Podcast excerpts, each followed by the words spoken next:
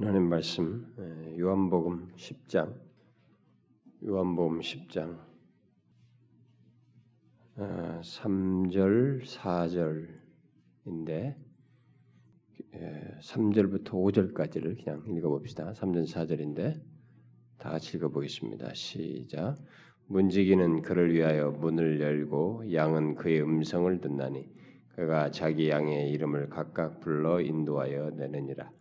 자기 양을 다 내놓은 후에 앞서가면 양들이 그의 음성을 아는 고로 따라오되 타인의 음성은 알지 못하는 고로 타인을 따르지 아니하고 도리어 도망하느니라. 이 솔라스크립투라를 지금 결론을 내리는 과정에 이제 마지막으로 오늘과 다음 시간에 제가 이 본문을 끼고 한 가지만 덧붙이고 일단 일단락을 짓고 구체적으로 이제 개인적으로 적용할 아, Sola Scriptura 위해서 우리들의 신앙 말씀으로 사는 것에 해당하는 것이라고 보는데 그런 내용들을 아, 하나씩 살피도록 하겠습니다. 제가 이 Sola Scriptura를 벌써 뭐 6개월도 넘죠. 시간상으로는 뭐 20몇 회가 됐으니까 참 길게 이걸 다루고 있습니다만은 어, 제가 또 다시 다룰 기회가 있겠어요 앞으로? 어, 제가 five sola 중에 이게 Sola Scriptura를 처음에는 막 거창하게 많이 있고 시간도 더 많이 투자할 것 같았는데 갈수록 시간에 많이 투자 못하고 좀 이렇게 좀 뭐가 이렇게 용두사미가 되는 것 같은 기분이어서 제 자신으로서는 좀 답답한 마음이 있습니다만은 한 번 할 때 그때 좀 더 충실하게 온전하게 풍성하게 하였으면 하는 것이 제 항상 소원인데 음, 그렇게 충분히 못한 것 같은데 그래서 아마 이제 그 구체적인 내용에 적용적인 내용으로 가는 부분에서 또 다시 한번 시도해 볼까 하고요. 그까지 연결지어서 결국 Sola Scriptura가 되겠습니다만은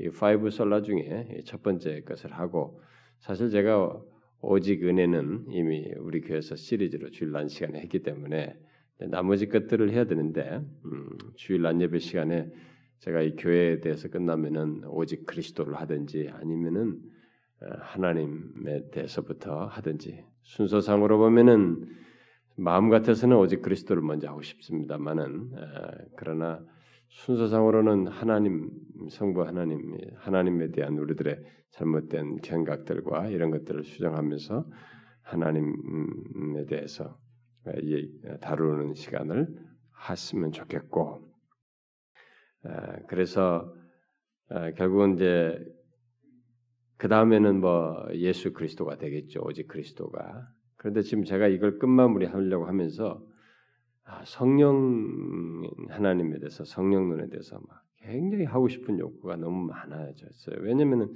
이 내용이 맞물려 있어요. 그래서 제가 많이 절제를 하고 건너뛴 것입니다. 무슨 성령의 은사라든가 뭐 이런 문제든가 여기서 지금 예언의 문제 같은 것을 지금 계속 이 새로운 계시로서의 예언 문제를 거론하기 때문에 여기서 거론 다뤄되느냐 말아되면서 너무 방대하게 준비도 안 된 것으로 빠져 들어갈까봐 절제를 하고 절제를 하면서 지금까지 왔습니다만은 그 별도로 성령 눈에서 다루고 싶은 마음이 간절한데 어쨌든 마음만 그렇습니다. 앞으로 더 이제 꾸준히 체계적으로 이렇게 하나씩 하나씩 어, 시리즈를 하는데 워낙 제가 한 시리즈가 길어서 마음이 1년도 가고 막 이렇게 되기 때문에 어, 언제 끝날지 모르지만 어쨌든 five sola를 다 아주 장시간에 걸쳐서 어, 꼭 했으면 하는 게 소원입니다. 그래서 이 Sola Scriptura를 오직 성경으로라고 하는 이것에 대해서 우리가 그동안 살피면서 결론에 이르러서 어, 오직 성경 위에 선 자, 오직 성경을 믿는 자의 어, 신앙과 삶에 대해서 그러니까 우리가 우리들의 경험 그리고 삶을 어떻게 되나? 그러면 오, 직 성경을 믿는 자의 삶은 어떤 것이냐라는 것을 우리가 살폈죠. 그래서 지난 몇 시간 동안은 오늘날 유행하는 일종의 예언 운동, 곧 하나님의 임재를 알려주는 성령의 새로운 암시 또는 계시 또는 뭐 음성 듣기 등을 통해서 체험을 중시하고 그것을 따라서 삶을 사는 현상 이런 현상을 오직 성경을 믿는 우리들은 어떻게 보아야 하고 또 오직 성경 위에 선자의 삶은 무엇에 근거해서 또는 무엇을 따라서 사는 삶인가에 대해서 아, 살폈습니다. 그것은 성경으로부터 가르침을 받아 사는 삶으로서 성경이 말하는 나를 사랑하사 나를 위해 자신을 버리신 하나님의 아들 예수 그리스도를 믿는 믿음으로 사는 삶이다. 다시 말해서 복음에 근거한 삶이요. 더 줄여서 말하면 믿음의 삶이라고 하는 것을 말했습니다. 이게 오직 성경을 믿는 자의 삶입니다. 우리는 성경에 근거해서 믿음으로 사는 것입니다. 뭔가 보고 경험하는 것으로 사는 자들이 아닙니다. 마치 하나님의 음성을 듣고 새로운 성령의 계시와 암시를 받아서 사는 것이 더 신령한 것 같지만 오히려 본 궤도에서 이탈한 현상이다. 아, 그것을 우리가 그동안에 쭉 살폈습니다. 그렇다면 오직 성경 위의 선자는 그런 믿음의 삶을 살기 위해서 똑같이 하나님의 말씀을 들어야 하는데 음? 오직 성경 위의 선자는 그런 믿음의 삶을 살기 위해서 바로 하나님의 말씀으로부터 믿음의 삶을 사는 것이기 때문에 하나님의 말씀을 들어야 하는데 예언 운동을 하는 사람들의 말대로 하면은 하나님의 음성을 들어야 하는데 그 음성이라고 하는 것 하나님의 말씀을 어떻게 듣고 또 살아야 되는가라는 문제를 마지막으로 여기다 덧붙이려고 합니다. 아, 이 부분을 한 번에 걸쳐서 다 못하기 때문에 다음 시간까지 연결시켜야 하는데 오늘은 예, 거기에 대해서 좀 서론적인 것이 되고 다음 시간에는 이제 구체적인 아, 내용이 되겠습니다. 오늘 우리가 함께 읽은 이 말씀의 어떤 설명이 될 수도 있겠습니다. 오늘 읽은 이 요한복음 10장 3절과 4절은 양 떼는 이 목자의 음성을 듣는다는 사실을 말하고 있습니다. 이 말씀은 기독교는 목자 되신 우리 주님과 그에게 속한 자의 관계가 양으로 비유되고 있습니다. 목자 되신 우리 주님과 그에게 속한 자, 뭐 신자가 되겠습니다만은 그 속한 자의 관계가 주님의 음성을 듣고 따르는 관계라고 하는 것을 말해주고 있습니다. 음성을 듣고 따르는 관계. 자, 그러면 오늘은 이제 여기서 문제가 되는 것은 이 답은 너무 명약관합니다. 아, 기독교는 목자 되신 주님과 그에게 속한 자, 양으로 언급되는 그의 속한 자가 그의 음성을 알아듣고 따라가는 관계예요. 내 양은 내 음성을 안다. 어? 그 주님께서 말씀하신 것처럼 그런 관계입니다. 이 너무 명확한 대답입니다. 성경에서. 그런데 문제는 여기서 문제가 되는 것은 특별히 오늘날의 문제가 되는 것은 주님의 음성을 듣고 따르는 관계를 어떻게 이것을 드러내느냐, 이것을 어떻게 이해해야 되느냐라는 문제입니다. 이 문제에 대해서 다르게 이해하는 솔라스크립트라를 오직 성경을 믿는 사람들과 다르게 이해하는 일이 오늘날 우리들에게 대중적으로 일어나고 있기 때문에 특별히 예언 운동을 통해서 일어나고 있기 때문에 이 문제를 마지막으로 어, 어떻게와 관련해서 덧붙이는 게 필요하다고 봅니다. 다시 말해서 주님의 음성을 듣고 주님의 음성을 듣고 따르는 것 바로 이것이 구체적으로 뭘 말하느냐 이게 오직 성경이 성경을 믿는 사람들은 이 부분에 대해서 지금까지 우리가 해온 것이 있습니다.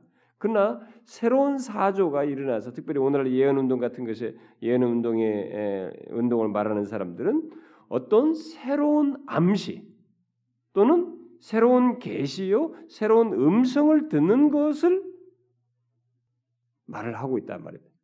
그의 음성을 듣고 따른다는 것을 새로운 암시와 성령의 새로운 암시와 어떤 계시 음성을 듣는 것으로 말하고 있기 때문에 바로 그런 차원에서 주님과 관계를 맺고 삶을 사는 것으로 계속적으로 주님의 음성을 듣고 따른다고 할 때 주님의 새로운 암시를 듣고 그걸 듣고 음성 듣기를 통해서 따라간다. 주님을 믿는다라고 말을 하고 있기 때문에 지금까지 우리가 오직 성경을 믿는 종교개혁이 일어나면서 오직 성경을 믿는 기독교의 개혁교회가 해오던 것에서 약간 다른 것으로 결국 이탈해서 그런 얘기를 주장하고 있기 때문에 하나 주님의 음성을 듣고 따른다는 게 구체적으로 뭐냐? 음? 이 부분을 좀더 어, 정리해 보자 하는 것입니다.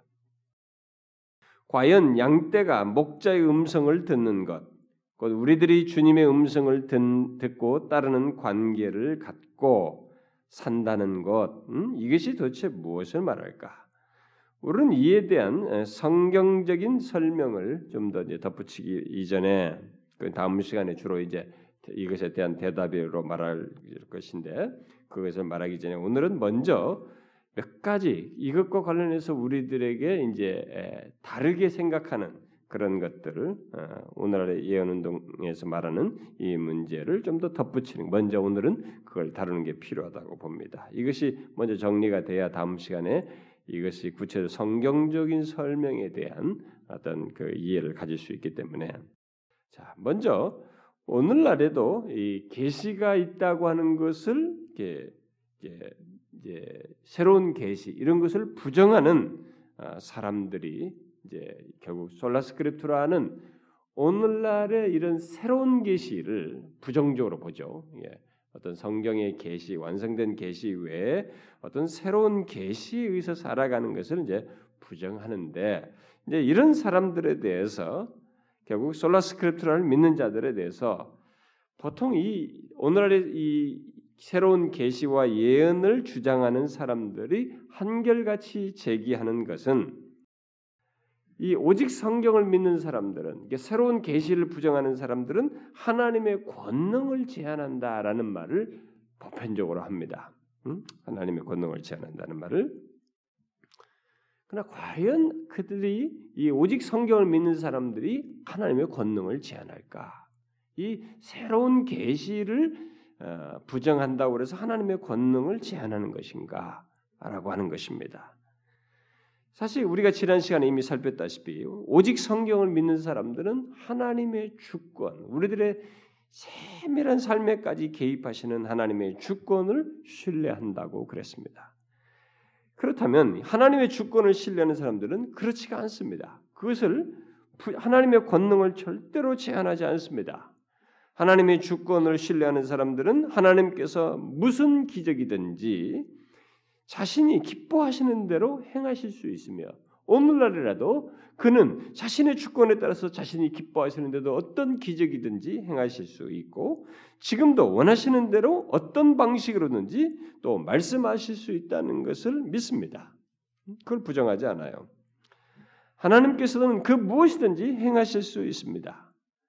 오직 성경을 믿는 자들의 문제점은 오늘날의 계시를 믿는 자들이 말하듯이 하나님의 권능을 인정하지 않는 것이 아닙니다. 오직 성경을 믿는 자들이 뭐 하나님의 권능을 인정하지 않는 것이 아니에요. 그것이 그들의 문제점이 아닙니다. 그들은 오히려 하나님의 권능을 믿되 하나님께서 에베소서 1장 11절 말씀대로 모든 일을 그의 뜻의 결정대로 일하시는 분이신 것을 믿을 뿐입니다. 자신의 기뻐하시는 뜻을 뜻의 결정대로 일하시는 분이시죠. 그리고 오직 성경을 믿는 사람들은 하나님의 주권을 확고하게 믿기에 매일 매 순간 우리의 삶 속에 순간순간 심지어 우리의 모든 우리가 생각지 못하는 순간순간까지 우리 자신을 애워싸시고 우리 자신을 애워싼 그 자신의 권능과 영광에 대한 증거를 확고히 보며 믿습니다. 하나님의 주권을 믿는 사람은 오늘 내가 이 자리에 온 것도 하나님께서 자신의 권능을 나타내셨기 때문에 이 자리에 우리가 있게 됐다는 것을 믿습니다. 그분이 자신의 주권적으로 인도하시는 것이 아니면 우리가 오늘 이 순간에 이 자리에 건강한 상태로 이 자리에 있을 수가 없다는 것을 믿습니다. 이게 하나님의 주권을 믿는 사람들의 믿음이에요. 굳이 하나님께서 새로운 계시를 통해서 자신을 나타내지 않아도 주권자 하나님께서 우리를 순간순간 지키시고 인도하신다는 것을 믿음으로 믿음으로 보며 신뢰하며 우리는 그것을 현재 있게 된 이것을 통해서 하나님이 주권자 하나님께서 나를 간섭하시고 도우셨다는 증거로 삼습니다. 그래서 절대로 우리가 하나님의 권능을 제한한다고 말하지 말할 수 없습니다.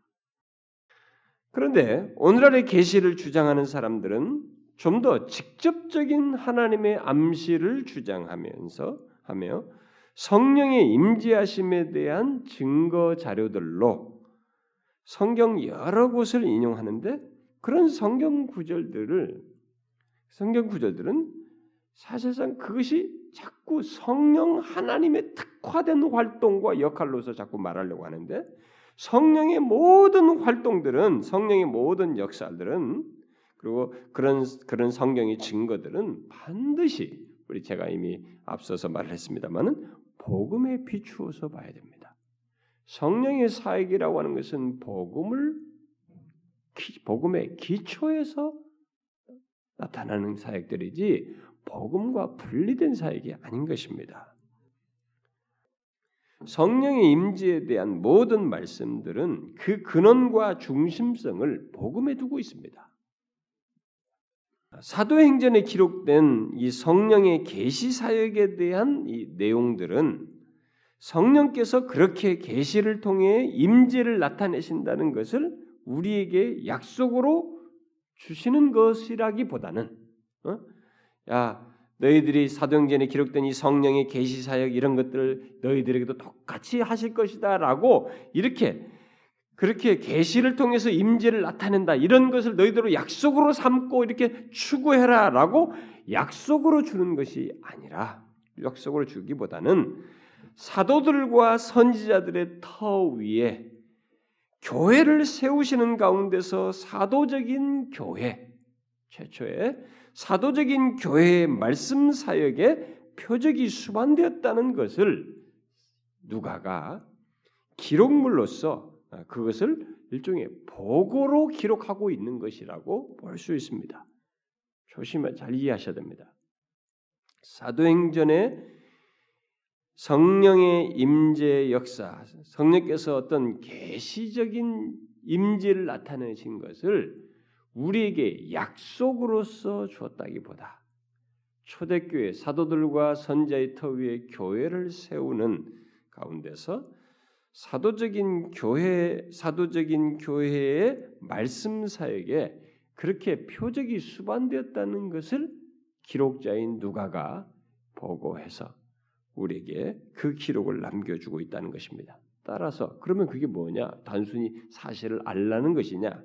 그런 것이 아니고 그것은 성령의 인도함을 받아 주님께 순종하면서 살아가는 것을 우리에게 강조하고 있는 것입니다. 사도들은 자신들에게 성령을 통해 성령이 어떤 역사라고 하는 이런 것들이 다 주님께 순종하는 가운데서 경험한 것들이에요. 그러니까 복음에 철저하게 순종하는 가운데서 경험한 것들인 것입니다. 오히려 우리에게 그것을 말해주는 것입니다. 이해를 잘 하셔야 됩니다. 자꾸 이 복음과 성령의 사역을 분리해서 성령의 사역에 몰입하는 일이 오늘날의 기독교에 만연되어 있습니다만은 그것은 성경이 본래 기록한 거예요. 그러니까 워낙 해석도 다양하고 또 우리들의 연구도 너무 짧아가지고 성경에서 그냥 그 구절 자체를 그냥 자기 느낌으로 주관적으로 각자 personal Bible study를 해서 각자 개인적인 성경 공부처럼 느낀 걸 가지고 말하는 것이 문자적으로 확고하게 단순하게 믿으라라고 하면서 성경의 이런 전체적인 이 구속사적인 이해 같은 거, 복음적인 복음 중심적인 이해를 안 가지고 자꾸 해석을 하면서 그렇게 주장하는 사람들 때문에 심지어 가르치는 목사들까지도 저조차도 신학을 많이 했음에도 지식이 짧아 가지고 이게 균형을 잃을까 항상 우려를 하는데 그런 우리들의 추세가 이거 가르치는 자들이 있다 보니까 배우는 사람들은 뭐 그게 전부인 줄 아는 거예요. 그렇지 않아요. 성령의 모든 사역은 복음 중심성을 가져야 되는 것입니다.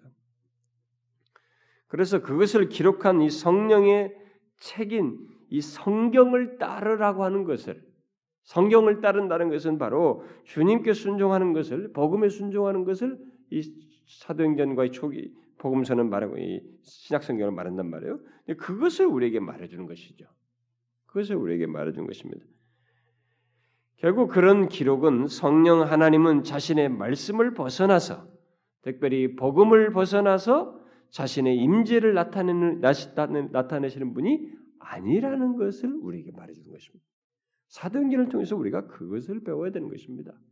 성령께서 사도들의 초대교회 세울 때 그들에게 있었던 계시적인 임재를 약속 삼아서 그것을 추구하기보다는 성령 하나님께서 자신의 말씀을 벗어나서는 이 복음을 벗어나서는 자신의 임재를 나타내지 않는다는 것을 우리가 오히려 깨닫고 주님께 순종하여 살아가는 것 이것을 우리가 오히려 전형으로 배워야 된다는 것입니다. 그런데 하나님의 말씀을 뒤로 하고 그러한 하나님의 말씀을 뒤로 하고 성령 하나님의 임재를 드러내는 직접적이고 특별한 무엇에서 특별한 무엇을 보려고 하는 음? 그 이런 현상, 어? 특별한 무엇에서 뭐, 무엇을 보려고 하는 이런 것은 사실상 성령의 역할을 성령의 사역을 크게 축소하는 것이라고 볼 수 있습니다. 우리가 아, 알아야 할 사실이 한 가지가 있는데 그것은 신기한 사건들 또 소위 기적적이라고 하는 것들에 대한 많은 이야기들, 막 간증이든 그런 보고들이 기독교 밖에서도 들려진다는 것, 흔하게 들려진다는 사실을 우리가 잘 알아야 됩니다. 기독교가 자꾸 기독교에 고유한 것을 뭔가 신기한 일이 났다, 뭔가 특별한 일이 났다, 이 뭐가 우리가 사람들이 막 갑자기 뭐가 뜨거워졌다, 그 뒤집어졌다, 넘어졌다, 쓰러졌다, 이걸 가지고 자꾸 기독교를 특징화하면 큰일 나는 것입니다. 왜냐하면 그런 것은 기독교 밖에도 얼마든지 보고되고 있거든요. 그래서 사도행전 읽을 때 우리가 계속 조심해야 될 것은 성령의 행전이라는 이런 말을 쓰면서 성령 하나님께 딱 초점이 가버리면 큰일 나버린 거예요. 이 성령은 계속 예수께서 약속한 성령이에요. 그러니까 예수 그리스도의 복음을 계속 증거하고 복음을 드러내는 거기에 근거한 사역을 드러내는 역할을 하시는 분이시지 복음과 분리된 독립적인 존재로 거예요. 그렇게 분리시켜 버리면 성령께서 하신 활동, 기적, 역사, 뭔 능력, 예언 이거기에만 초점이 맞춰지는 것입니다. 실제로 오늘 많은 사람들이 거기에 헷갈려서 거기 초점을 맞추는 거예요. 그래도 기독교를 다 그런 것이 있는 것으로만 생각하는 것입니다. 아닙니다, 여러분. 이건 우리가 오해하면 안 되는 것입니다. 신기한 사건들이든 어떤 기적 같은 이런 것들은 기독교 밖에서도 흔하게 보고되는 내용이에요. 여러분 힌두교도 기적이 많이 일어난다고 그러고 불교도 그러네요. 여러분 제가 지난번에 그 황 교수라는 사람, 어? 그 양반도 절간에서 병 고침 받아가지고 이렇게 일종의 회심했다는 얘기 제가 옛날에 해줬잖아요. 그 사람의 그 고백 얘기. 자신들이 그 법당에서 그 간증을 이렇게 한단 말이에요. 지금도 그런 것이 있단 말이죠. 그리고 로마 카톨릭은 철저할 정도로 거기에 굉장히 강해요.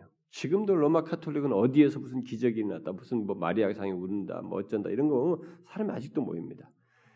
로마 카톨릭이 이 종교개혁이 일어났을 때 이 종교개혁자들을 맹공을 했던 것 중에 하나가 뭐냐면 종교개혁자들이 Sola Scriptura라든가 이런 five sola도 주장하면서 막 했을 때 맹공을 한 것 중에 뭐냐면 너희들은 기적이 없다는 것이었습니다. 자신들의 정통성을 뭘 가지고 주장했냐면 그 중에 하나가 그 정통성을 주장한 중에 하나가 기적이었어요. 자신들에는 계속 여기서도 뭐가 일어나고 어디에서 어느 수도원에서 뭐 어떤 사람들이 무슨 그 사람들 기적 예가 너무 많지 않습니까? 그런 기적이 일어난다는 거예요. 근데 너희들은 그것이 없다는 거예요. 그걸 가지고 계속 잣대 삼아. 칼빈이 거기에 대해서 명쾌한 대답들을 막 했습니다. 그 기독교 강요 헌사에서 밝히겠습니다만은 이 이게 계속 지금 이전에 그 빗나갔던 그룹 스 타네. 뭐 심지어 Christian Science 같은 Science 같은 데 기적 얘기합니다. 지금 무슨 다른 이방 종 다른 종교도 다 기적 얘기가 있어요. 어? 방언 얘기도 있습니다. 그런데 그러니까 기독교를 자꾸 그런 것으로 정통성을 얘기하면 안 되는 것입니다. 그게 어리숙한 거예요. 아직까지 교회라고 하는 것은 예수 믿는 것은 자꾸 어떤 현상의 차원에서 기독교를 좋은 종교로 생각하는 그런 그런 껍데기의 종교 껍데기로 자꾸 생각하고 교회로 온 거예요. 아직까지 이 사람은 복음의 진수를 못 보는 것이죠.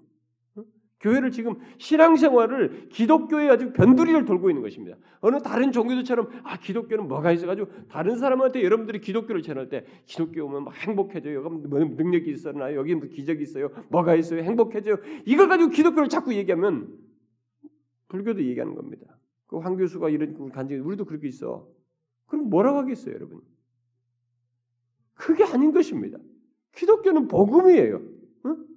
응? 예수 그리스도를 전하는 것입니다. 예수 그리스도 안에 있는 이 엄청난 것을 성령께서 그걸 증거하는 거예요. 증거하기 위해서 기적도 계시적인 역사도 모든 영역도 이런 다 행한 것입니다. 오늘날 많은 신자들이 헛다리를 짚고 있는 거예요. 그런 차원에서 기독교를 자꾸 운운하는 것입니다. 여러분 아시죠? 일단 누구든지 우리들의 삶 속에서 평범한 거 이상의 일, 그러니까 보통 이상의 일, 일이나 어떤 특별하다고 하는 일, 또 신기하고 놀랍다는 일에 자신이 이렇게 거기에 관여가 되면 거기에 일단 경험을 맛을 본다든가 어떤 개인적으로 연루가 되면 당사자들은 그, 그것을 주로 기적으로 묘사하고 싶어 합니다. 기적으로 말하거나 부풀리는 경향성을 드러내요. 우리들은 일단 자기가 인발부되면 그것을 확 그냥 엄청난 것으로 말하고 싶어 하고 일단 기적인 기적으로 말하려고 하는 그런 경향성을 갖습니다. 그래서 계속 지금도 기독교에서 어떤 사람 할때 일단 당신이 받아봐 이걸 받아보라고 안 받아봐서 그래. 예, 이거 가지고 자꾸 얘기하는데 기독교는 받고 안 받고 이전에 복음을 가지고 얘기하는 거예요. 사람들이 일단은 그래서 한 번 거기에 딱 임발부된 물론 제가 부정하는 거 아닙니다. 제가 우리 교회에서 그런 걸 너무 많이 말하기 때문에 하나님의 어떤 체험적인 모든 우리의 신앙과 진리는 경험 체험적으로 확인하고 이런 것들 풍성함들 추구해야 된다는 걸 다 말하고 있기 때문에 제가 부정하자는 게 아니에요. 지금 제가 문제시하는 것은 이 다른 종교들에게도 있는 것과 같은 선상에서 기독교를 이렇게 생각하고 주장하고 성령의 역사를 하면서 성령의 역사를 축소시키는 이런 것에 지금 성령의 역할을 축소시키는 문제를 제가 지적하고 있는 것입니다. 우리들이 지금 현재 흔하게 보는 이 방언 현상도 이와 유사한 면을 가지고 있습니다. 유사한 면에서 종종 사람들은 방언을 기적에 해당하는 것으로 간주합니다. 우리들의 보통 현상이 이 방언 문제를 꺼내기 시작하면 할 얘기가 너무 많고 이게 이것만큼 진짜 한국의 뭐 세계에서 기독교계 지금 핫 이슈가 뭐 풀리지 않는 문제. 누구도 여기 대해서 뭐 이렇다면 그냥 반드시 뒤집혀요. 팽팽하기 때문에 그 저는 여기 대해서 뭐 더 충분하게 연구돼서 나중에나 뭐 정리된 내용을 하려고 합니다. 그냥 제가 상세히는 안 다루려고 그럽니다. 그래서 지금까지 그런 거 잘 안 다뤘죠. 근데 종종 사람들은 이 방언을 이 기적에 해당하는 것으로 간주하는데 그리고 그것을 통해서 하나님이 살아계시고 활동하시는 증거로 삼기도 합니다. 심지어 구원의 증표로도 삼기도 합니다. 이것이 없으면 구원을 못 받은 것으로 말하기도 하고 신자가 참된 신자가 아닌 것으로 말하기까지 한다고 제가 옛날에 말한 적이 있습니다.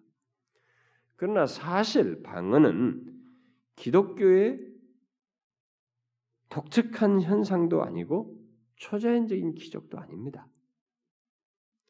왜냐하면 방언이라는 것이 다른 종교에도 발생하고 있고 불신자의 생활에서도 일어날 수 있는 것으로 보고되기 때문에 그렇습니다. 게다가 우리가 흔하게 보듯이 많은 경우에 또 많은 사람들이 방언을 하나님으로부터 발생한 사건으로서 갖기보다는 배움을 통해서 학습된 사건이 되고 있는 것을 볼 때 더욱 그렇습니다. 할렐루야 할렐루야를 따라서 하든지 어떻게 방언을 하기 위해서는 어떻게 어떻게 하라고 한다든가 이렇게 자꾸 지시와 배움을 통해서 하는 현상들이 있기 때문에 더욱 그렇습니다. 이 때문에 우리들이 방언 현상에 대해서 많이 알면 알수록 방언에 대해서 회의적이고 부정적인 생각까지 갖게 됩니다. 심지어 그런 것에 대한 확신이 감소되기까지도 해요. 오늘날은 방언이 거의 일상화되고 있습니다. 지금은 기독교 안에서 그리고 심지어 그것을 훨씬 더 대담하게 보여주고 싶은 유혹의 사람들이 빠지기도 합니다. 자신들의 방언을 이 방언을 받는 것으로는 만족하지 않고 여기에 더 예언적 성격을 부여한다든가 여기서 이 방언을 하는 가운데 자기가 어떤 스스로 통역하면서 뭔가를 예언적인 얘기까지 말해주려고 하기도 하고 더 자기를 이것을 보여주고 싶은 유혹에 사람들이 빠져서 어, 참 스스로를 어떤 면에서는 파괴하는 일까지 하기도 합니다. 그렇게 어쨌든 그렇게 기적으로 여기는 것이 빈번하고 쉽게 보여줄 수 있는 것으로 여겨지고 있는 이런 모습은 뭔가 이상한 면이 있습니다. 이렇게 빈번하고 쉽게 보여줄 수 있는 것이라면 그것은 뭔가 좀 문제가 있다라는 것입니다. 성경에서 우리는 종종 이 거짓 선지자들이 기적을 사용하는 것을 많이 보게 됩니다. 기적을 자신들의 주 무기로 사용한 것을 보게 되죠. 그래서 우리가 지난번에 거짓 선지자 얘기를 할 때도 잠깐 살폈습니다만은 어, 성경에 보면은 거짓 선지자들이 기적을 사용한다는 것을 분명히 말하고 있습니다. 그런 모양새를.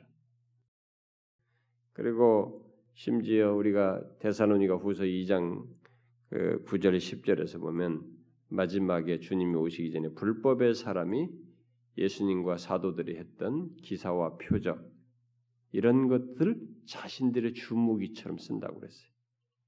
그러면서 그것으로 사람들을 미혹하고 속인다고 그랬습니다. 그렇기 때문에 이게 뭐 사람들이 어디에 마음을 이런 데 마음 일차적으로 뺏겨 버리면 큰일 나 버리는 것입니다. 그래서 결국 이런 것을 이런 것을 볼 때 기적이라는 것 자체만으로는 어떤 메시지를 입증할 수가 없다는 것을 우리는 성경에서 배우게 됩니다. 음? 마태복음 7장에서도 자기가 예수의 이름으로 권능도 행했다고 했는데 아니잖아요. 아니었던 걸 보게 될 때 기적 자체만으로는 어떤 것을 입증할 수가 없다라는 것을 보게 됩니다. 우리는 이 바로 이런 사실을 잘 유념해야 됩니다. 기적 같은 것, 그 기적은 그 자체로 하나님의 승인을 뜻하지 않는다는 것입니다. 기적 자체가 바로 하나님의 승인을 뜻하는 것은 아니라는 것입니다. 또 하나님의 뜻에 대해서 말해주는 것도 아니라는 것입니다. 오늘날 우리들은 놀라운 사건들에 대한 보고들을 많이 듣고 있습니다. 많은 놀라운 역사와 사건들에 대해서 음, 기적적이라고 하는 사건들.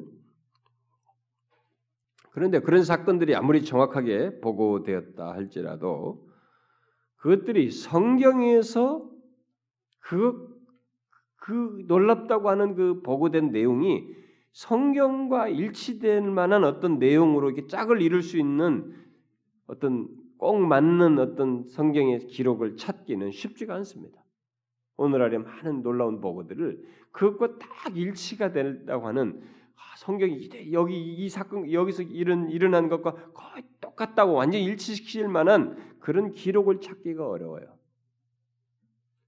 왜냐하면 오늘날에 일어나는 이 놀랍다고 하는 사건들이나 소위 기적적이라고 하는 이런 보고들은 뭔가 성경에 기록된 것보다는 훨씬 모자라거나 덜하거나 결핍되어 있는 것을 보기 때문에 그렇습니다. 예를 들면 오늘날 이 병고침 받는 문제들이에요. 병고침 받았다고 하는 사건들은 성경에 있는 사건들보다 훨씬 덜 극적입니다. 30몇 년 동안 안전뱅이가 일어나 버렸어요. 얼마나 극적입니까? 응? 눈먼 자 평생 눈먼 자 눈을 떴어요. 귀머거리 귀신 들냐 몇십 년 된 사람 먼 사람들 다시 그들이 아팠다 돌아갔다 이런 일이 기록도 없어요. 그런 얘기도 없어요. 그럴 가능성도 말해주고 있지도 않고 거의 나오면 그냥 그대로 가는 거지. 그러나 오늘날 병고침 받았던 사건들은 그렇게 극적이지가 않습니다. 끙끙댑니다. 응? 그리고 또 다시 아파버려요. 뭐 냈다는데 그 다음날 며칠 지나서 또 다시 일어났다고 뭐 주저앉아 버리긴다든가 덜 오래 갑니다. 그리고 어떤 특정한 질병에 대해서만 치유 역사가 일어나는 것으로 많이 증거가 됩니다. 어떤 특정한 질병들에 대해서만. 어? 가시적으로 일어나는 이런 아, 평생 몇십 년 된 사람이 걷는 이런 것이 아니라 그런 것은 뭐고 어떻게 몸 안에 뭐가 있었는데 그게 고침받았다 라는 것이라든가 뭐 이렇게 드러나지 않는 것들을 주로 많이 고침받았다고 말한다거나 뭐 이런 경향성이 너무 농후합니다. 이런 것들이 뭔가 우리들에게 있어서 좀 아쉬움을 주고 있어요. 그리고 예언이라는 것도 비슷합니다. 오늘날 예언이라고 하는 것도 너무 자주 틀리거나 부분적으로만 맞는 것이 흔합니다. 게다가 예언이 주로 아주 사소한 것들에 대해서 예언합니다.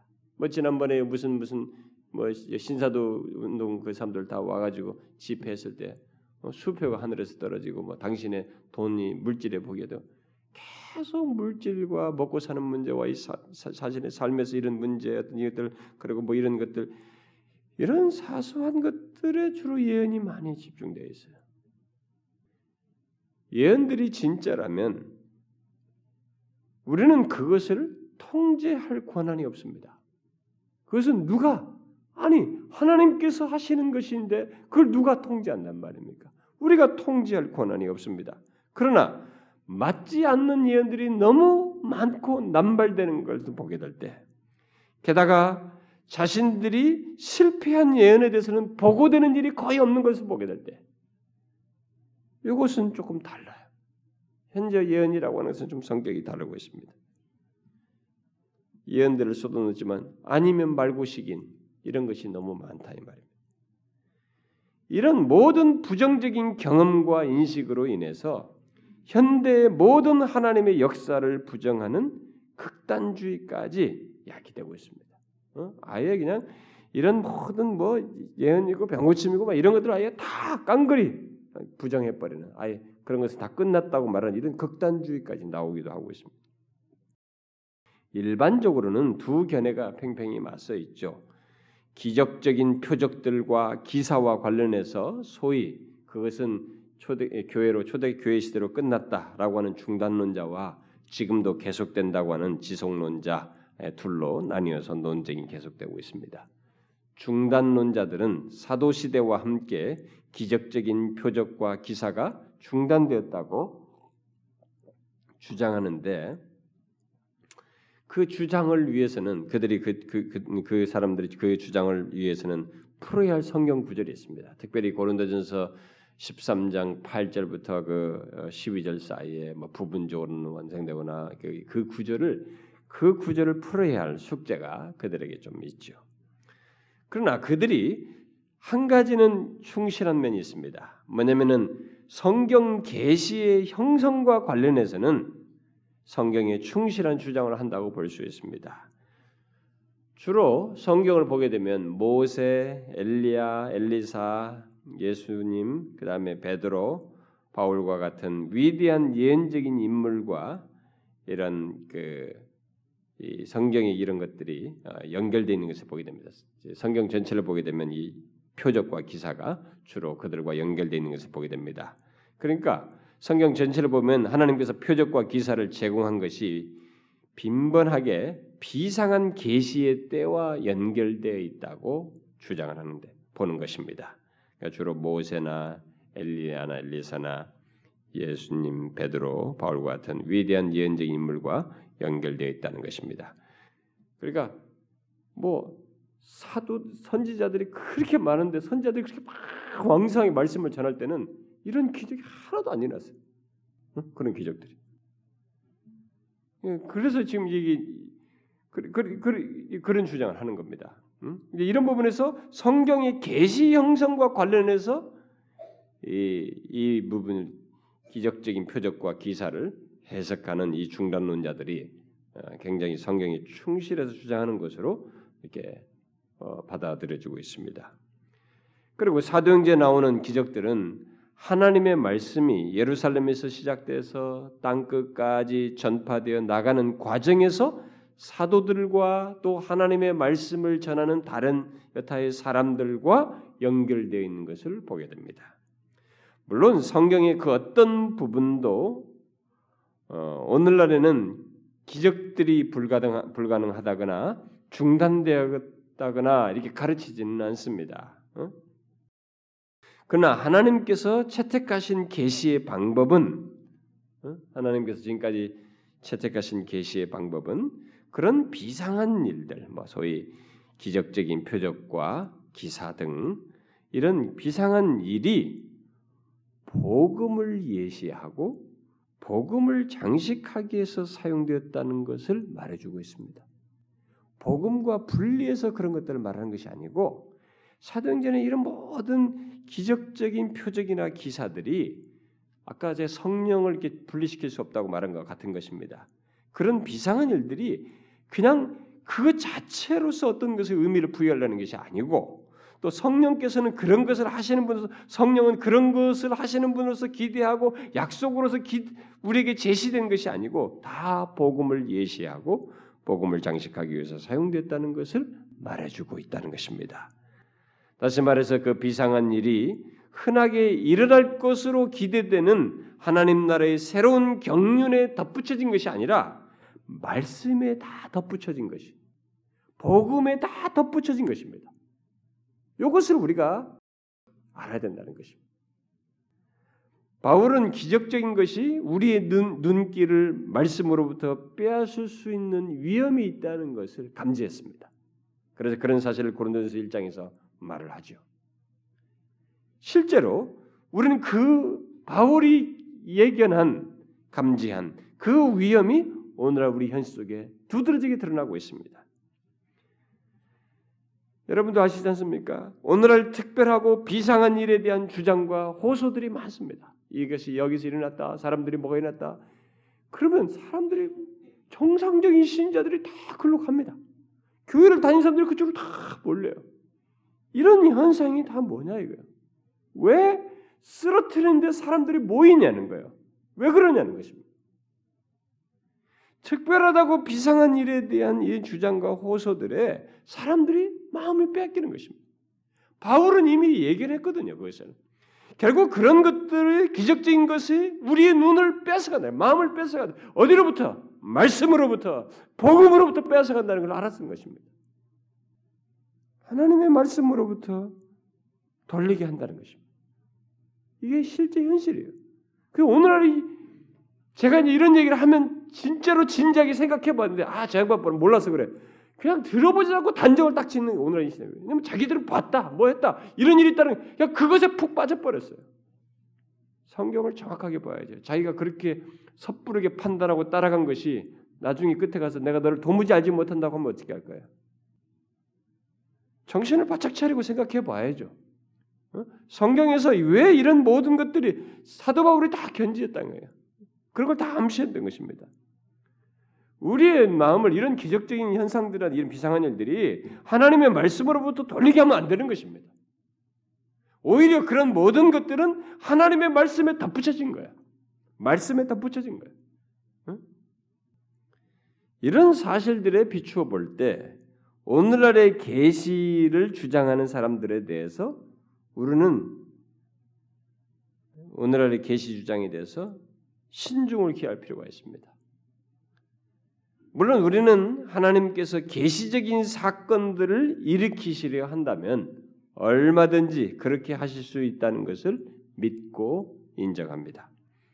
그러나 오늘날 계시 주장자들이 말하는 사건들이 진짜라면 그 사건들은 그런 것들이 지금 다 계시를 말한다고 말한다면 그런 사건으로서 주어진 것이라고 한다면 그게 진짜라면 그 사건들은 결국 특 별 계시라는 범주에 속하기보다는 아니 자신들이 특별 계시로 말하지 않고 일단 그들이 말하는 어떤 있잖아요 계 계시 주장들이 말하는 이제 사건들 이런 사건들이 일단 그것이 진짜라고 할 때 진짜라고 한다면 그 사건들은 그럼 우리가 어떻게 봐야 되느냐?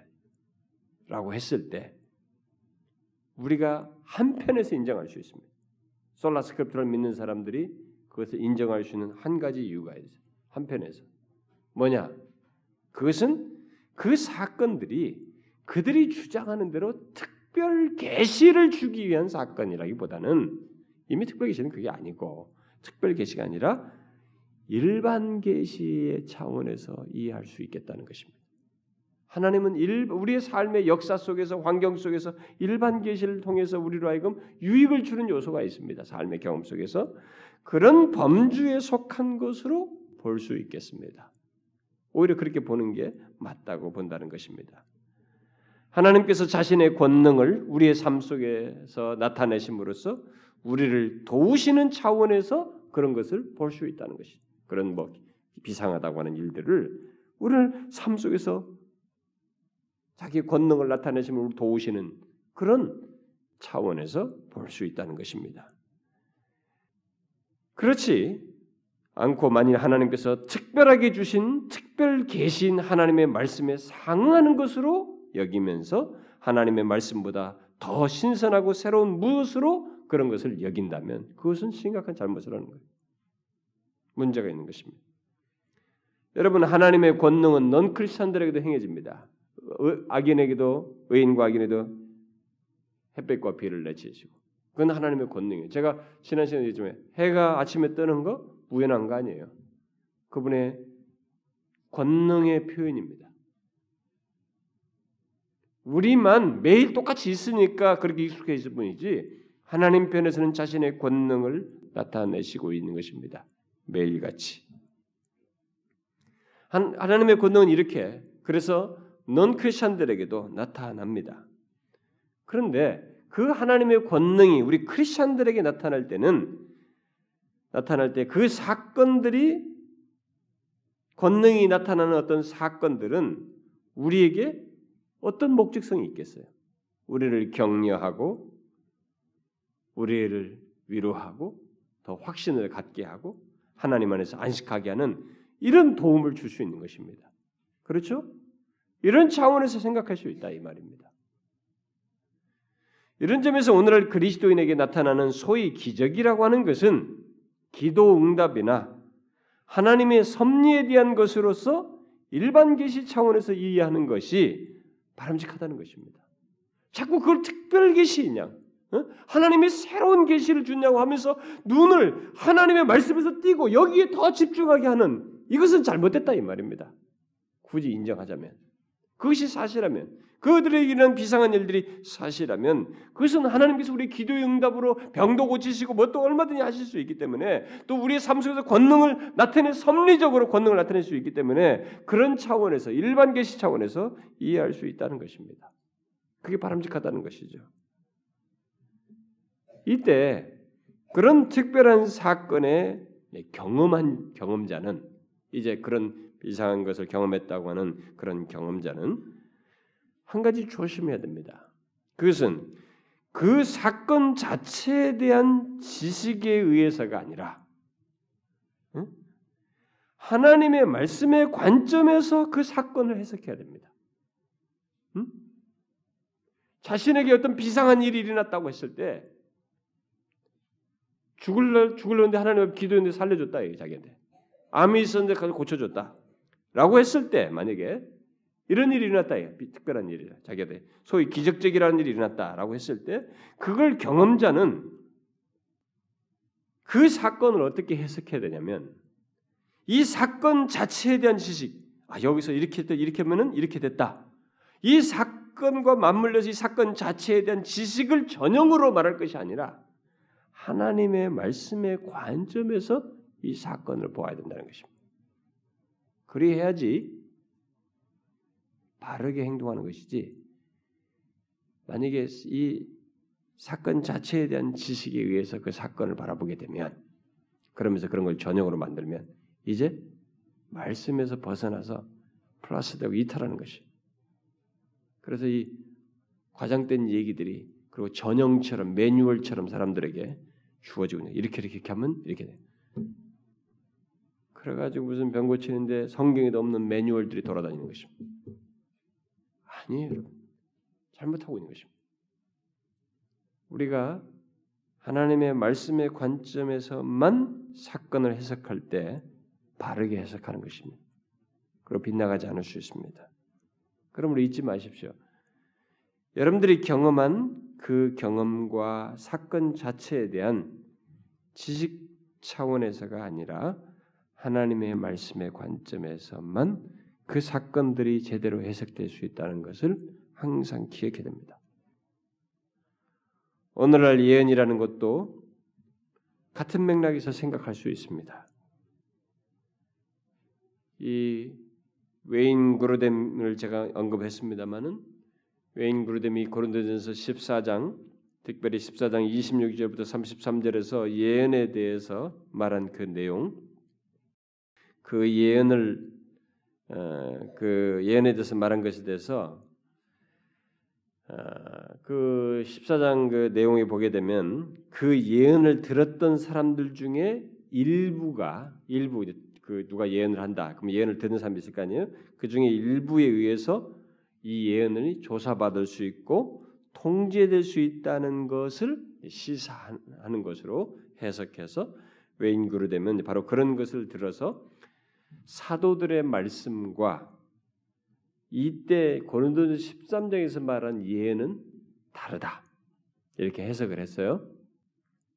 그래서 사도들의 말씀 그리고 고전적인 예언들, 어, 그 선자들의 예언들 이런 것들은 우리가 반드시 믿어야 되고 틀릴 수가 없고 거기는 순종해야 하는 것이지만 여기 고린도전서 14장에서 말하는 예언은 오류가 있을 수 있다는 거예요. 틀릴 수도 있고. 왜냐하면 여기서 조사받을 수 있고 들은 사람 중에 의해서 조사받고 통제받을 수 있다는 걸 시사하고 있기 때문에 그런 의미를 담고 있다고 주장을 합니다. 그래서 성경의 계시적인 예언자들과는 구별되는 것으로 어, 해석을 합니다. 그래야 성경의 계시적인 예언들과 사도들의 말씀은 하나님의 직접적인 말씀이기 때문에 반드시 믿어야 하고 순종해야 하지만 고린도전서 14장에서 말하는 예언은 통제 대상이라는 면에서 부분적으로 틀릴 수가 있고 그 예언을 한 사람에 의해서도 잘못 해석될 수 있다라고 어, 주장을 합니다. 그래서 오늘날 교회에서의 예언은 하나님의 말씀이 아니고 그 권위도 하나님의 말씀과 동등한 것으로 간주돼서는 안 된다는 것입니다.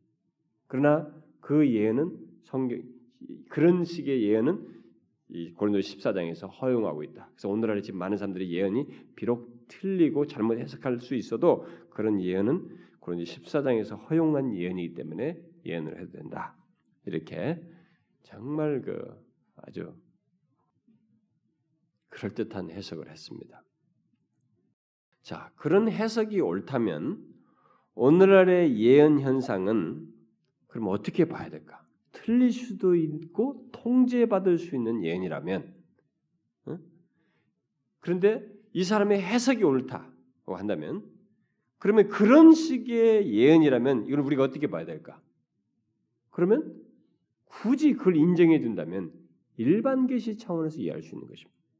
특별 계시로서는 볼 수가 없고 틀릴 수도 있으니까 일반 계시 차원에서 생각할 수 있어요. 일반 계시는 우리가 하나님의 어떤 능력과 은혜와 이런 것들 경험하면서 우리에게 도움을 주고 하나님께 감사할 마음도 불러일으키고 뭐 이런 거니까 그런 차원에서 이해할 수 있다는 말이 되는 것입니다.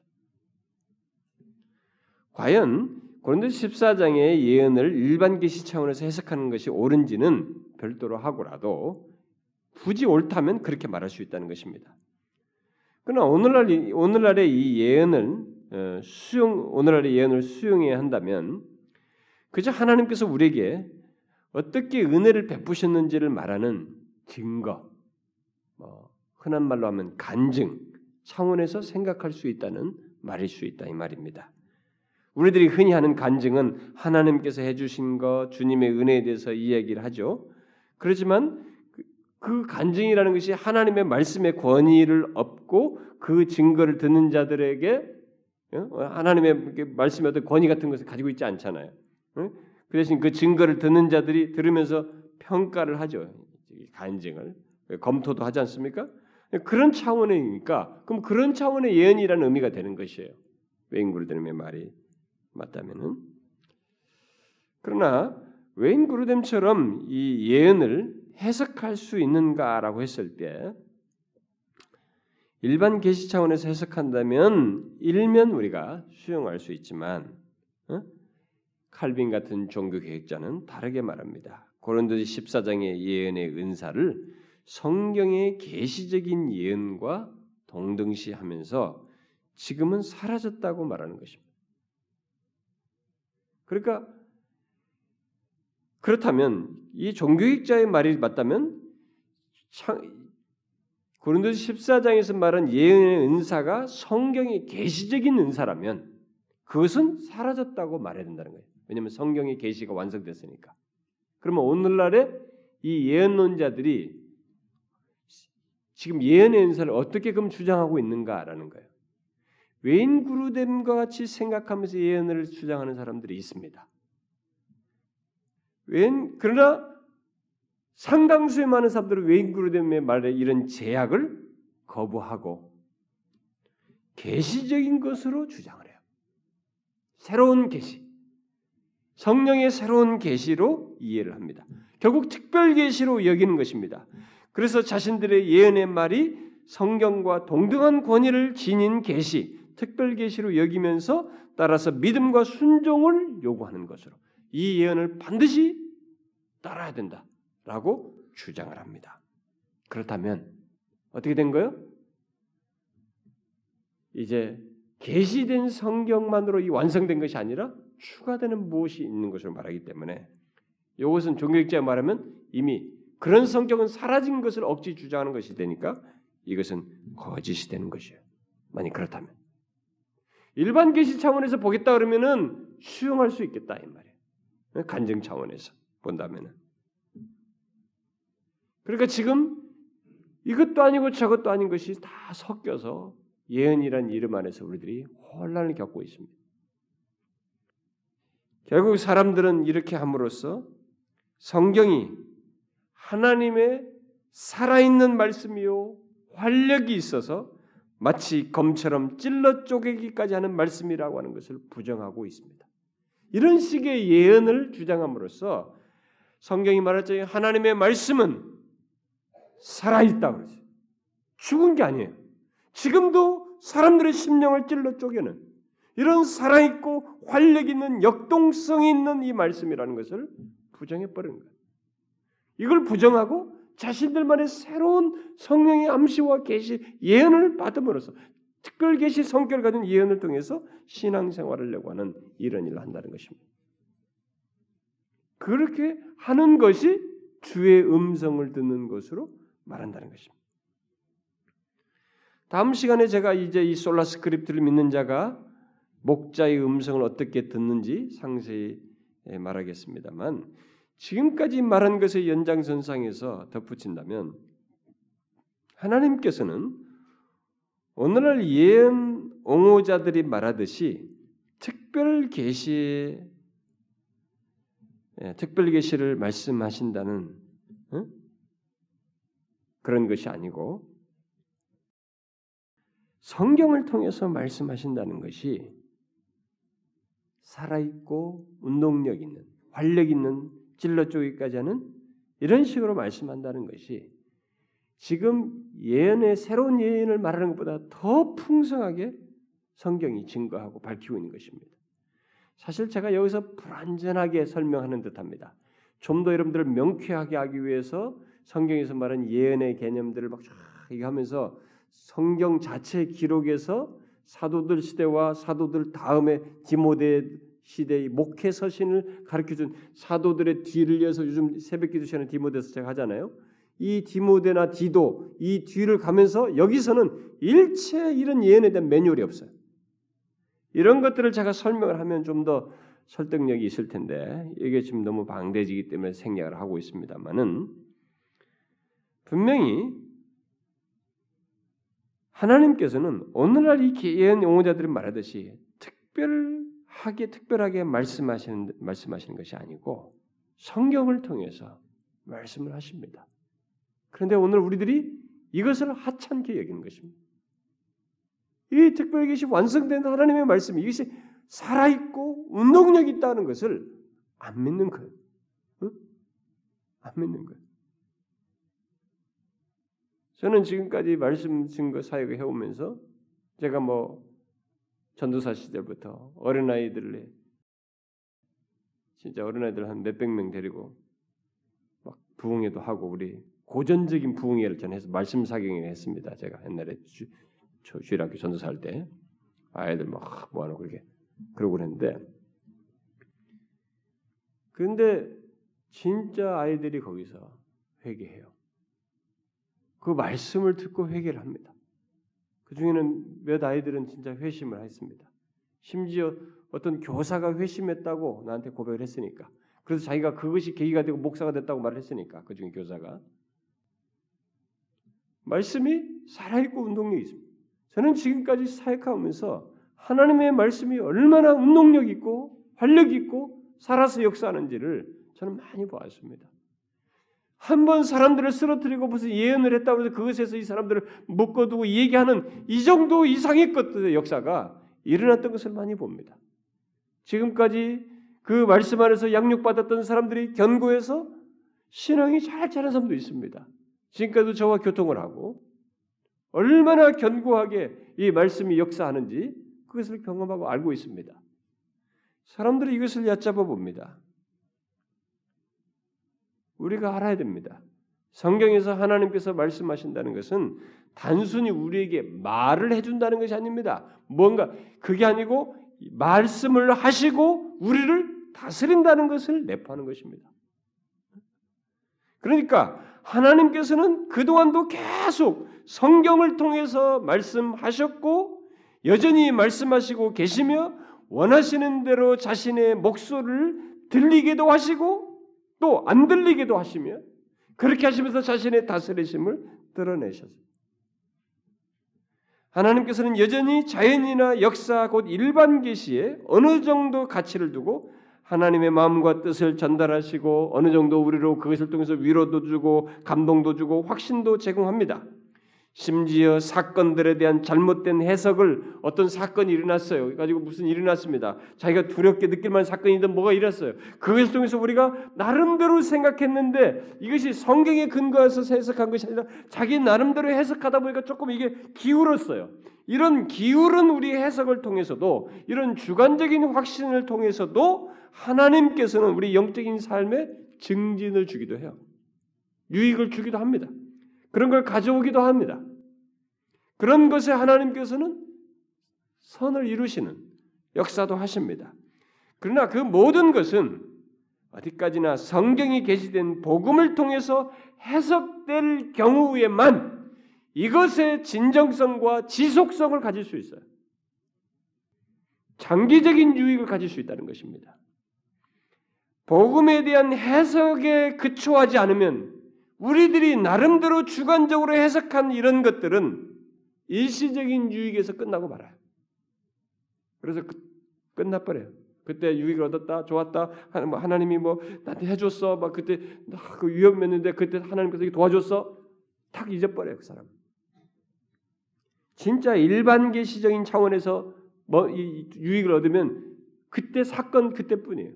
근데 그것을 복음에 따라서 성경에 계시된 복음을 따라서 해석하게 되면은 이것을 통해서 나로 하여금 다음, 다음, 다음 이렇게 지평을 열어가면서 장기적인 유익을 줘요. 그래서 우리는 철저하게 응? 이렇게 자꾸 뭐 예언이든 뭘 얘기하면서 성경으로부터 눈을 돌려서 기적이든 여기에만 눈을 팔게 할 것이 아니라 무엇을 경험하든 어떤 것이든 이 성경에 계시된 복음에 따라서 해석을 하고 그것에 기초해서 우리 모든 것을 알고 누려야 되고 평가도 하고 경험도 하고 누리는 이런 일이 있었다는 것입니다. 그러므로 우리는 하나님의 살아있는 말씀, 활력이 있어 찔러 쪼개기까지 하는 말씀을 통해서 우리에게 말씀하시는 하나님을 따라서 모든 것을 해석하고 삶을 살아야 합니다. 특별히 복음에 비추어서. 그렇지 않는다면 여타의 경험들은 일반 계시적인 범주로 범주를 넘지 못하는 것입니다. 일시적인 유익에만 멈춘다는 것입니다. 여러분, 제가 틀린 얘기 했어요? 그러나 여러분, 저는 미래가 하나님께서 은혜를 주시면 나아지겠지만 예수를 모르는 사람들도 예수 믿게 하기가 어려울 정도로 마음이 더 강팍해지고 완악해지지만 교회 안에 있는 사람들도 바른 진리로 돌아오기가 더 어려워진 시대로 가고 있습니다. 저는 그것을 봅니다. 우리 다음 시대는 어떻게 될까? 교회 안에 숫자는 분명히 있을 겁니다. 그러나 그들 중에 상당수는 각자 자기 소견에 오른 대로 예수를 믿는 아까 말한 것처럼 부차적인 것에 의해서 어? 현상과 비상한 것을 붙들고 그것에 의해서 기독교를 얘기하고 그것으로 만족하면서 신앙생활하는 사람들이 상당수가 있어서 그들은 설득하기가 어렵습니다. 그래서 진리로 깨뜨리기 어려운 사람이 교회 안에도 있습니다. 세상 밖에만 있는 게 아니라 교회 안에도 있습니다. 그래서 우리 시대가 혼란스럽습니다. 가끔 어떤 사람들이 메일이나 뭐 어디에 우리에게 남긴 예, 글이 우리 홈피나 이런 글을 남긴 것을 제가 초기에 나한테 보고가 있어서 뭐 읽어보면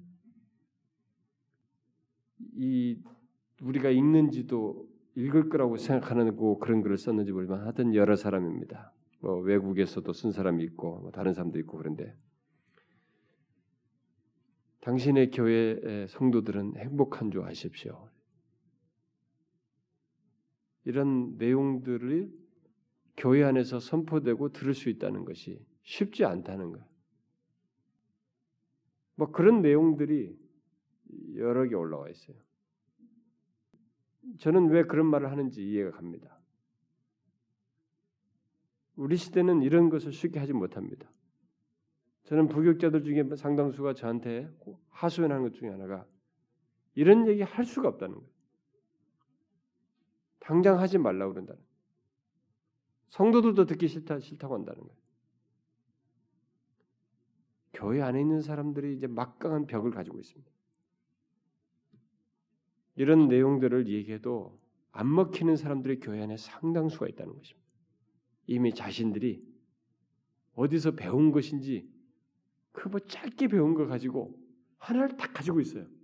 절대적으로 그걸 믿어버려. 부가적인 것들을 기초로 해서. 그러니까 사역자들에게 잘못 가르침 받은 거죠. 여러분 솔라스크립트라를 믿고 솔라스크립트라 위에서 신앙생활하는 것이 얼마나 중요한지를 여러분들이 아셔야 합니다. 이게 굉장히 중요한 겁니다. 제가 괜히 우리에게 뭐 그냥 자화자찬하자는 얘기가 아닙니다. 그냥 객관적인 얘기 좀 하자는 것입니다. 남들로부터 들은 얘기 하는 것입니다. 어려워요. 저는 어떤 사람에게 설득하다가 막혀버립니다. 그 사람은 평신도예요. 신앙생활 몇 년 했습니다. 성역 공부를 얼마나 했는지도 모르지만 자기가 경험한 걸 가지고 끝까지 우깁니다. 그렇다고 해서 제가 그 사람보다 낫다고 말하는 건 아닙니다. 신앙 연륜도 제가 그 사람보다 길고 여러 가지 해냄에도 불구하고 끝까지 우겨요. 어디서 배웠는지 목사님은 이걸 몰라서 그래요. 라고 하는 판단을 가지고 저를 들이밉니다. 안 먹혀요. 당사자들이 나중에 가서 큰 코 다칠 일을 하는 것이에요. 예수의 이름으로 권능을 행했지만 아니었잖아요. 잘못한 것입니다. 솔라 스크립트라 위해서 우리가 주의 음성 듣고 사는 것인데 목자의 음성을 어떻게 듣는 것인가? 다음 시간에 제가 더 붙이겠습니다만 이 기록된 말씀을 통해서요. 새로운 예언을 통해서가 아닙니다. 그게 성경이 말하는 그래서 항상 살아있고 운동력 있는 활력 있는 말씀으로 말하고 있는 것입니다. 우리는 그 말씀을 듣 그, 그런 말씀을 통해서 신앙생활하는 거예요. 삶을 사는 것입니다. 여기 대해서 여러분들이 흔들리지 말아야 합니다. 아시겠죠? 기도합시다. 하나님 아버지, 우리가 똑같이 예수를 믿는 듯 하지만 우리 안에는 이 기독교 안에는 많은 혼란이 있습니다. 정말 기독교를 비상한 어떤 일이 있는 것으로 이렇게 말하고 기독교를 그 차원에서 생각하며 믿는 자들이 많습니다. 하나님 기독교는 복음에 근거한 것이요. 복음의 중심을 두고 있는 것이어서 성령의 모든 역사가 그것을 증거하고 밝히는 것인데도 불구하고 우리는 그것을 배제한 채 성령의 역사, 활동, 드러난 것들, 비상한 일들에 마음을 쏟고 그러다 마침내 이 성경을 복음을 증거하고 있는 이 성경을 뒤로 하고 거기서 눈을 떼서 새로운 예언과 계시를 듣고 그것을 쫓아 행하려고 하는 여기까지 사람들이 나가게 됐습니다. 주님의 이런 세상 현실에 대해서 그것이 마치 더 신실해 보이고 더 잘 믿는 것처럼 보여지는 이런 풍토에 대해서 우리가 분별하고 동요하지 않으며 이 계시된 말씀을 귀히 여기고 항상 살아있고 활력 있는 찔러 쪼기까는 이 말씀을 통해서 특별히 복음을 통해서 우리의 영혼을 소생시키며 부욕케 하시는 이 말씀을 통해서 신앙생활하는 저희들 에게 하옵소서. 우리는 너무나 이것에 또 익숙해 있어서 하나님의 말씀을 신선하게 생각지 아니하고 나에게 오늘 또 하시는 말씀 또 주권적인 하나님께서 이 말씀에 근거해서 우리를 인도하신다는 것을 놓치고 너무 경솔히 여기는 경향이 있습니다.